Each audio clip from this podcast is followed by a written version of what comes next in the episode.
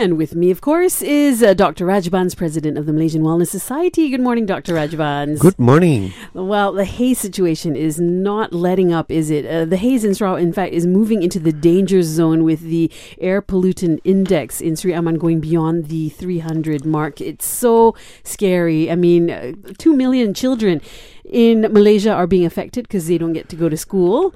Uh, how does the haze affect children with regards to health? I mean, it's uh, worse for the kids because they're starting at such a young age, they're getting exposed to such a, you know, uh, things like, you know, this air pollution. And, uh, you know, like anyone, they will have, you know, things like allergies that can cause, you know, allergy rhinitis. They are, uh, they can get sort of hypersensitive bronchitis. And those with asthma problems will have an acute attack of asthma. But on top of it, this, this pollution is going to increase your free radicals, going to increase inflammation, decrease your immune system, you're prone for infections. And that's just the immediate effects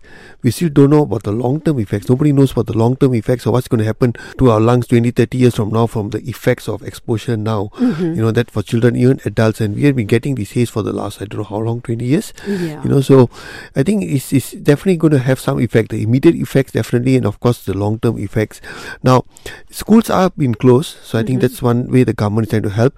But they must remember that first, if you close schools, the children should be indoors. You know, they're not going to be should be playing out in the.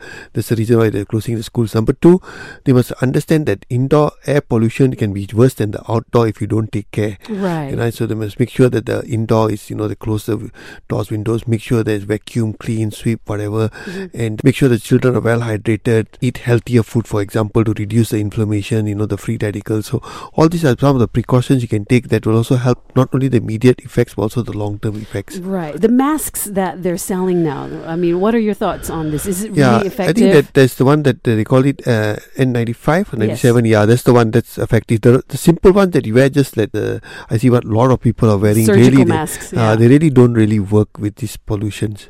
All right. So, of course, uh, make sure when you do buy those special masks that you don't pay more than six ringgit per piece because there's a ceiling now. I mean, uh, I think the government has put a ceiling Oh, price yeah. on it. Okay, So, that's good actually. yeah. Yeah. there's no profiteering involved, which, which is a great move.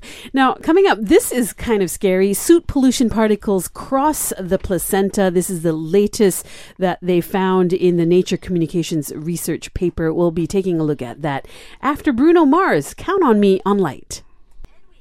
On Healthwise this morning, Dr. Rajbans is with us. Now, a recent study has um, discovered that particles of black carbon or soot can cross the placenta, and uh, this is the first direct evidence that these particles can get into the part of the placenta that feeds the developing fetus, and could be the first step to explain why high pollution is linked to an increase of um, miscarriages, premature birth, and low birth weights. Uh, very alarming indeed, especially with our current hazy situation. Can you tell us more about this study? Yeah, actually very scary to know that you know soot soot is a lot of it actually comes from cars you know and you look at the amount of cars out there and on top of it with our new haze problem so all these things if we can cross the placenta the placenta is the thing that protects you know the baby you know it takes away a lot of the holes that whatever you know that uh, toxins or whatever sort of infection or what cannot go to the baby because the placenta sort of filtrates it and only let good nutrients go in. But if they say that soot can actually go in and that can cause miscarriages and premature birth so that is scary. So again back to the same thing. You're pregnant reduce your exposure just like we talked about the kids. Have a clean indoor environment where you're working even in the office in the house in fact a lot of people today spend most of their times indoors Mm, we actually seldom are out there we are either working or we are watching television or in our computers or our handphones so even people exercise indoors nowadays so make sure the indoor environment is very clean and ex- reduce as much exposure as you can Right. to all this yeah What are your thoughts on air purifiers? Do they actually work? yeah, I think they definitely work in indoors. It definitely will work, you know. So if you got a, but most time people just put air purifier in the room, you know, where they sleep, Mhm. you know. So the rest of the house is still not without a Right. purifier.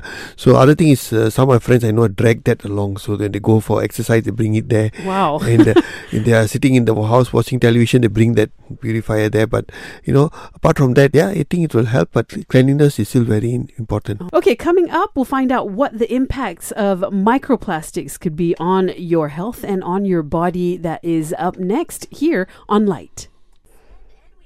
On uh, Healthwise this morning, uh, Dr. Rajbans president of the Malaysian Wellness Society, and we are exposed to microplastics every day. In fact, researchers estimate that the consumption of microplastics was anywhere from 74,000 to 121,000 particles annually that you ingest uh, without you even knowing. And this can be from how your food is packaged to the bottled water that you drink every day. That's pretty scary, isn't it, Dr. Rajbans? Yeah, I think now we are very anti-plastic. At one time, you know, plastic was the thing, but now I think everywhere they are trying to get rid of plastic.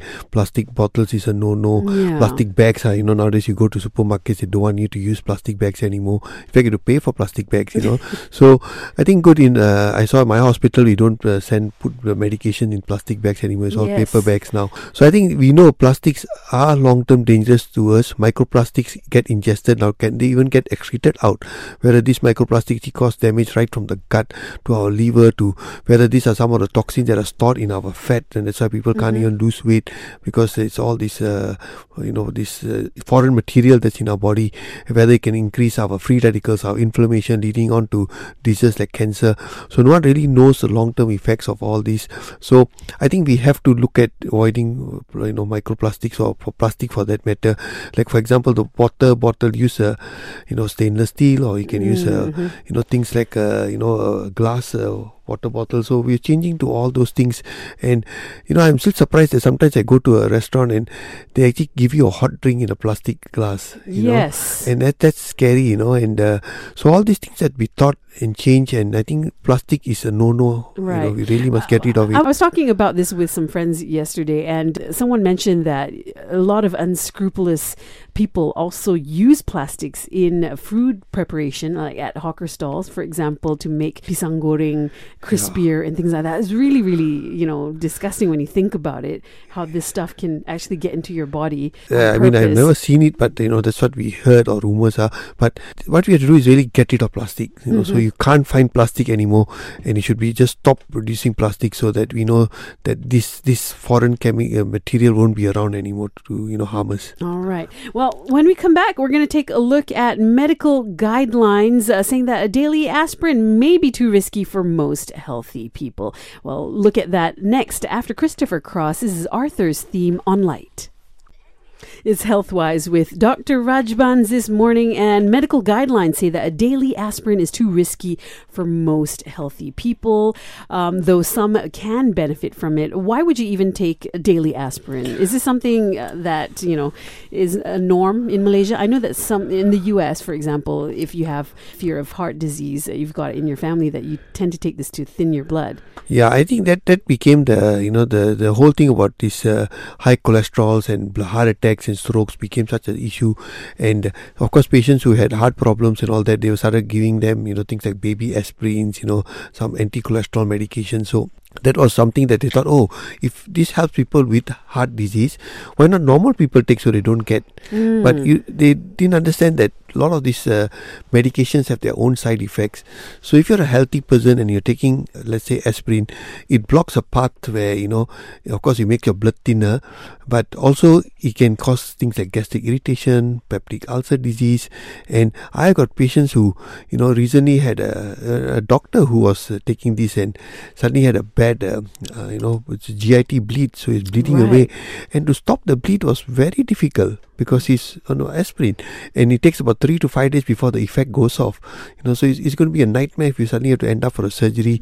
So if you're healthy and your risk factors for heart disease are very low, you know, you're not someone who is overweight, you don't uh, take alcohol a lot, or you know, over, you don't smoke, you you do you exercise every day, you got a you know good family history, you're careful with what you eat, then I wouldn't want to take a medication. I would try natural foods, for example, you know, foods like uh, that are high in omega threes, you know, uh, certain fruits can also have a sort of a antiplatelet effect, you know, things what like, kind of fruits? uh, things like you know uh, things like ginkgo biloba, Ah. for example, or noni and all these things, all omega three foods. You know, so your uh, fatty fish, your avocados, your nuts. They have not, of course, an aspirin effect, but they do have a, effect that helps the what they call antiplatelet, helps the blood flow better. Mm-hmm. And I think I would look at taking that, you know, cut down, of course, your processed foods and your saturated fats and your refined carbs.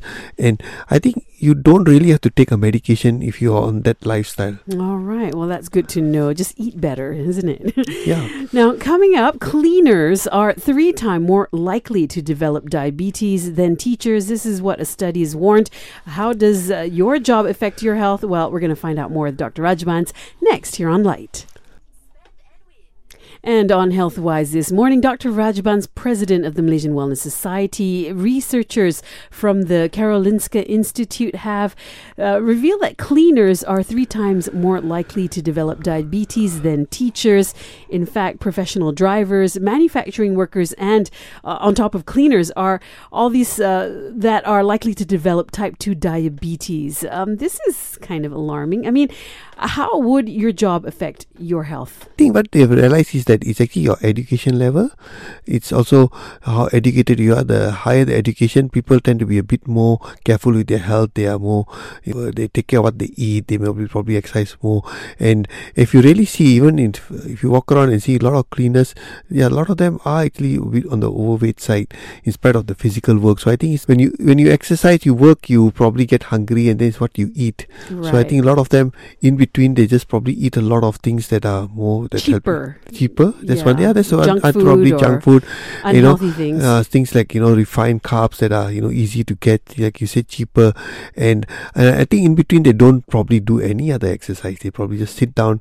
You know, probably that's one of the reasons. You know, because they don't move much after the work. They eat something that's cheaper. And of course, the education level, they're not so worried about health. It's not their priority. It's the day to day living and you know right, working. surviving. yeah. Surviving, yeah. that's the word. Yeah. Okay, well, uh, what can you do to change your uh, likelihood of developing, I think, type 2 diabetes? Yeah, I suppose it's again the lifestyle. We, we know that you know it's, end of the it's day, uh, it? yeah because type two diabetes is becoming an epidemic, and not only here but all over the world. And I think it's just educating people on stopping the wrong foods, eating the right foods, and moving a lot. Okay. Now, Dr. Rajbans, you've got an event happening this Sunday, don't you? Yeah, this uh, the Malaysian Wellness Society. I think if you go to our website, you can uh, you know wellnesssociety.org. You can actually see the event. It's a natural uh, nutritionist uh, from uh, Australia, Christine Horton. You know, she written number of books on uh, how to switch on genes, how to switch off genes, and uh, very interesting. A talk is actually how to unlock your way to detox your body, basically. And it'll be a very interesting talk. She's a good speaker, so it's open to the public. It's free of charge, so you can just go into our website and see the event and just book yourself in. You can go up to www.wellnesssociety. That's one word dot org. And membership is still free if you're still interested to join us. All right. So sign up now. Well, thank you, Dr. Rajbans, Thank for you. your great advice this week.